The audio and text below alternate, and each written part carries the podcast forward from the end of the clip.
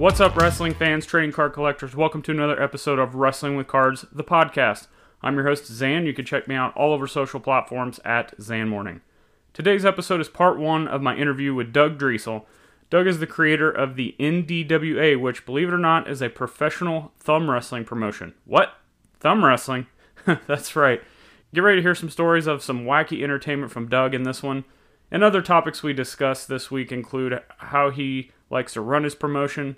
Is he more of a Paul Heyman, or is he more of a Vince McMahon? We also talk about how Doug got into the hobby, what he collects, the questionable promos and angles in wrestling history, and so much more. But before we get into part one with Doug, just a few reminders of how you can help show your support for my content. Easiest thing you can do, and it's free, hit subscribe on whatever popular podcast platform you're listening to. And if you enjoy it, leave a review. Tell a friend about the show. It's the easiest way to grow the listener base.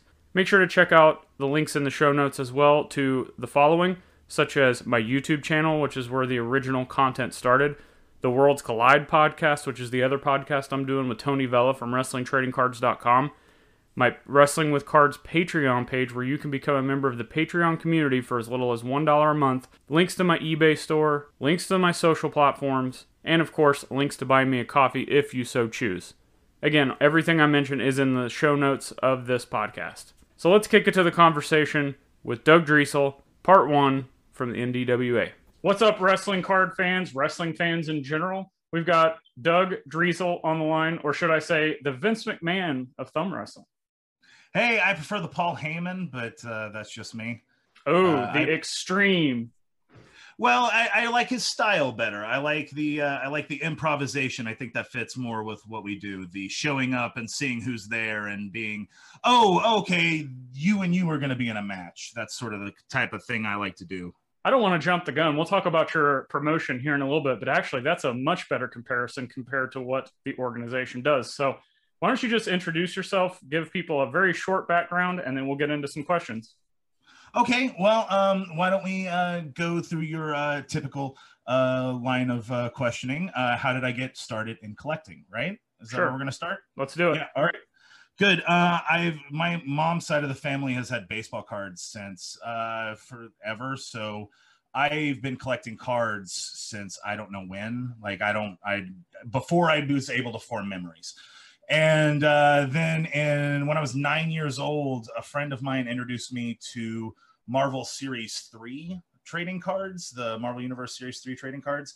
And I was like, oh, they make trading cards for cool art and not boring baseball? Right. Awesome. And I was hooked from there. And eventually I moved into comic books, and comic books started taking up more of my money than the trading cards. But after I got done with all of that, I finally gave my trading cards to my nephews about 5 years ago. And then I just, happened to read a random article about how much they would have been worth now. And I was like, oh, hey, maybe that frivolous thing I used to do isn't so frivolous anymore. And even though now I've started jumping back in, I still collect your oddball stuff that doesn't cost. Like, I just completed my Hitchhiker's Guide to the Galaxy set. That's interesting. So, I go for stuff that's, real cheap in my collection these days. So I'm not worried about the money, but the lure of the money is sure what drew me back in, but it's not what I focus on. Yeah. I think that's just the true collector mindset. If the money comes, it comes, but if you're enjoying what you're doing. And one thing I want to talk about, kind of like what you're currently collecting, I think it's interesting that you're going after more of the oddball stuff and not going after whatever mainstream is telling you to do, whatever kind of niche of collectibles that may be, whether it's, I know we saw like a big thing of comics recently, or people are like graded comics, which I still think are awesome, but maybe there's certain aspects of that aren't for everybody. So maybe you like comics, but you're going with the card perspective because maybe it's cheaper. I've talked about before, maybe it's easier to store. I know offline, we've talked about some grading of these cards. So what are you currently collecting, and why do you think you're kind of gravitated to go towards what you collect? Well, like I said, I do a lot of the oddball stuff. Like, I just finished my Mad Magazine, Lime Rock Series 2, and the Hitchhiker's Guide to the Galaxy. I'm working on the Amalgam set that Marvel and DC put out together in, I think it was 97, I want to say. Like, those are the kind of things I go after just because I'm not looking to make money. I'm looking to collect the things that I would have easily paid $5 a pack for back in the day, and now I can get the, you know, the full box. But so quick question. I'm sorry to cut you off. When you're buying that stuff, out of curiosity, what do you find in the price points at the stuff you want from older sets? Because we've seen with wrestling, certain aspects of sports cards, definitely certain aspects of Marvel cards, some of that stuff is just skyrocketed, while other of it is very affordable. So what are you seeing from price point for, just in case people are watching this and they want to go back and buy some of that stuff? You know, it's really cool. There's what I've been doing a lot lately is the dreaded buy and break, you know, like I do a lot of that because a lot of the oddball older sets are still easy to find in wax pack form. You know, you get high quality cards, but you're also sacrificing, because the old wax packs, you're losing the top card and the bottom card because of the wax buildup and the bubblegum. But there's things like Zero Heroes is another one that I'm going for. That's like a 1983 set. I want to get the full set of those. Those look awesome to me. But for the price point of the older stuff and for the not as older stuff, on the stuff I'm looking for is really cheap, because that's really what I do is my eBay searches, my eBay Mercari searches are generally set up for trading card pack box, you know, something very, very vague. And then I could just kind of just sort through the weeds, and, you know, I set my price point really low, and then I just see what's available for what I can afford that I would enjoy breaking, you know. That's... So what would you say your favorite things are right now that you have in your collection? Right now, well, since we're on Wrestling with Cards, other than my vast Howard the Duck, like I don't have any Howard the Duck comics right now, but I have a huge Howard the Duck card and other collectors. Like I've got a Howard the Duck for President button and a Howard the Duck 7-Eleven cup from 1976. But other than that, I have I collect Jerry Lawler family oddball cards. Nice. That's awesome. Yeah, so I started with those super match cards that we traded for. I kept my Honky Tonk Man, so that's part of that collection. I have a Jerry Lawler 2008 Chrome Relic from him. It's one of those ones that doesn't say when or where or if it was actually Jerry Lawler who wore it, but it's still kind of cool. And then I also have a 23-karat gold Too Cool card. Brian Christopher, of course, for those who don't know, is Jerry Lawler's son. And I also have a, someone just gave me this out of nowhere, and I think it's hilarious to own it, a Mae Young elite collection action figure. Is so having a having an action figure, and I know they didn't mean to do this because all of the action figures from that collection come with severed hands that you can put in and out, but I thought it being a fun callback to a very disgusting and weird storyline from my childhood. Absolutely.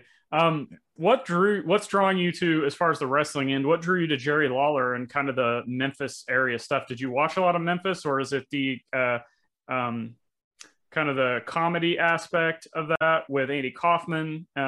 What drew you to Jerry Lawler? Because I think that's cool that you're collecting something that isn't, you know, Hogan, Rock, Steve Austin, stuff like that. I'm always interested in the people who are collecting the stuff off the beaten path. You mentioned Howard the Duck. I loved the movie. I never really got into the comics, but Howard the Duck is not X-Men. You know what I'm saying? So I love listening to these stories.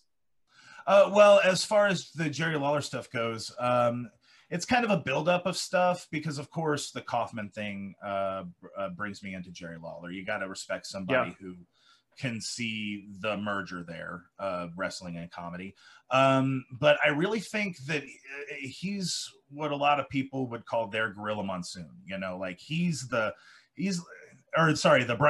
Bobby Heenan. He's my Bobby Heenan. You know, he's the color commentary for me. You know, I grew up, I watched some stuff as a kid, mostly live when they'd come to town, you know, but when it was really in the Attitude Era, when it kicked in for me, it was I started watching wrestling, the Raw before the pay-per-view, before the Raw, before the first SmackDown. So I started watching the week before the first SmackDown. Sure. So that's when I started watching. So for me, Jerry Lawler's just the guy. You know, he's, and I go back and watch some of that stuff, and I've evolved to not appreciate some of the stances Jerry Lawler took during those times. Yeah, yeah, there's definitely some not politically correct things from Memphis TV, but like for me, that's wrestling. That's wrestling. That's, yeah. You know, I mean, it's you take the good with the bad and everything, and you know, I mean, you take the Rowdy Roddy Piper versus Mr. T, but you also take those really questionable Rowdy Roddy Piper promos about, sure, Mr. T. You know, it's just how it works. And I think this is actually real quick. I was going to make a transition to the NDWA because I think that was good, you know, talking about that. We haven't told anybody why I'm here. No, we'll get to that in a minute. Yeah. One more thing. You seem like you're kind of collecting different things. How, as you as a collector, how do you view as far as like storage? Do you like to collect linear things? So whether it's comics, cards, action figures, whatever it is you're collecting, like, are you mainly focused on cards right now, or are you starting to branch out into other things? Just kind of what's your mentality from a collector standpoint? Because I know a lot of people kind of stay in one lane. Myself, I like to do a little bit of different things because I think there's so many cool things out there that bring up nostalgia, not even necessarily the money, like graded video games, graded comics, definitely. I'm going to get one of those first Punisher appearance one of these days. Just different stuff like that. So where are you at from a collecting standpoint from just different types? At the moment, I'm really focused on the oddball cards. I tend to bounce around and hyper-focus. Like, that's where my collecting goes. Like, I'm just getting off of sold as blank VHS tapes. Like, I'm just starting to sell off that collection and use that to finance my weird trading card collections and stuff. That's really where I am right now. I spend a lot of time on the NDWA, and I spend a lot of time just working day jobs and stuff, you know, so it's not like I have a whole lot of time for a lot of other things. Sure. So, you know, that's my thing, is I hyper-focus. And right now I just felt like after a long time since I stopped being a stand-up comic, I used to be a stand-up comic, everybody. As soon as I stopped being a stand-up comic, I kind of felt like I was searching for my thing, and I don't know, there was a certain almost midlife crisis aspect of wanting to go back to the first thing I remember really exciting me, and that was the Marvel trading cards. And then that kind of led to, right now, the Marvel market, it's on its way out, but it's still a little pricey in a lot of areas, so I that's why I kind of gravitated more toward the oddball stuff that, you know, a lot of people aren't picking up. So I don't know where to start, because I'm going to give this to you, but the NDWA, I'm not even sure if you contacted me first, if I saw the organization on YouTube first, I'm not sure where this started, but I'm going to give the floor to you to just kick things off on what this is, how it started, and your part in it, Paul Heyman. Okay. So the National Digit Wrestling Association, NDWA Thumbs, is professional thumb wrestling. And it is almost exactly what it sounds like, because it does sound like we dress our thumbs up and then they wrestle. But in a matter of fact, it's a love letter to professional wrestling. We put on costumes, we do promos, we do matches. It's mainly made for production. It's not like we do live shows sometimes, but it's not designed for live shows. It's designed as a web show. It's designed as something that you can watch in installments and stuff. NDWA is called that because it started out as a sketch, and I did not think it would continue on past a sketch. But if I had, I might have just called it thumb wrestling and not something that you have to explain to somebody every time you promote the thing. But it is, it's fun. It is really just 80s and 90s nostalgia wrestling. Don't get me wrong, comedy is at the forefront of what we do. Sure. But there are the dramatic elements that you have in wrestling, and there's even some horror elements. You know, we recently had a storyline that more of a great minds think alike than an us parodying them. But we had a storyline that kind of ran parallel to The Fiend. Like, none of us were watching modern WWE product at the time. We were all either vintage or AEW fans. So we didn't really know what was going on with The Fiend, and we were doing a storyline that was very much like the Demon Bob from Twin Peaks. Like, that's where we got the inspiration for that. And then once some of us started watching modern product again, we were like, oh, hey, that's like what we're doing. Uh-oh. You know? And there was some course correction going on as soon as we saw how similar our situations were. We had to lean a little heavier into the Twin Peaks stuff. But basically, it's a group of roughly 10 to 15 people at any given time, playing anywhere between 25 to 30 characters. And we fight for things like the eddies headies 24/7 title. They're pretty good looking belt there. Yeah, right. They've been our sponsor since the early days, since like 6 months in. Special thanks to Eddies Headies out there. Also, our Undisputed Championship is another belt that gets fought over quite regularly. Currently, our Undisputed Champion is Trail Fighter Dadoshenko, who may be Australian. And yeah, essentially it started off as a sketch. Like I mentioned before, since I stopped doing stand-up, I've been looking for outlets and stuff. I was working at a radio station at the time. I had just invented a game that had a successful Kickstarter, but it turns out I don't really have the business acumen for selling games. So it ended up just mostly being a game my friends and I played at a bar, you know. And one day, a dude was late showing up to playing, like an hour late, and I was kind of looking around and I was noticing that the stage had a very wrestling setup. Like, it was very much like set up like a ring, and I thought, oh, like a comedy wrestling thing would go great here.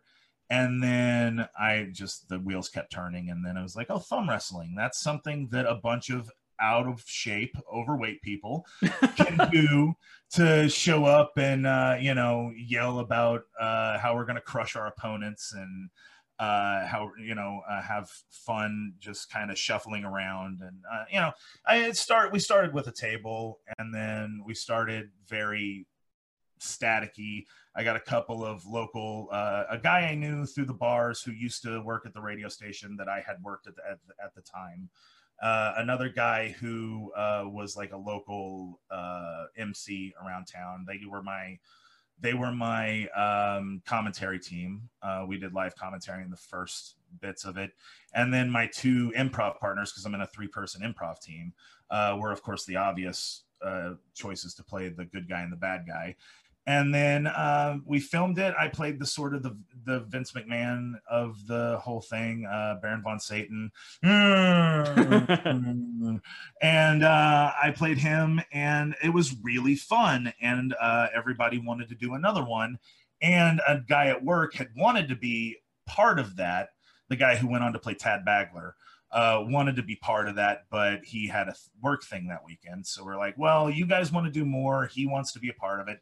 We'll do a second sketch, I guess, you know. And then it just kind of evolved from there, you know. We started, a lot of us have production background work, so it became a matter of, exactly, and it became a matter of applying what we know to this stupid thing, you know. So we had this stupid thing that we all loved, but let's be honest, it's the dumbest thing you've ever heard of, but it's so fun because of that.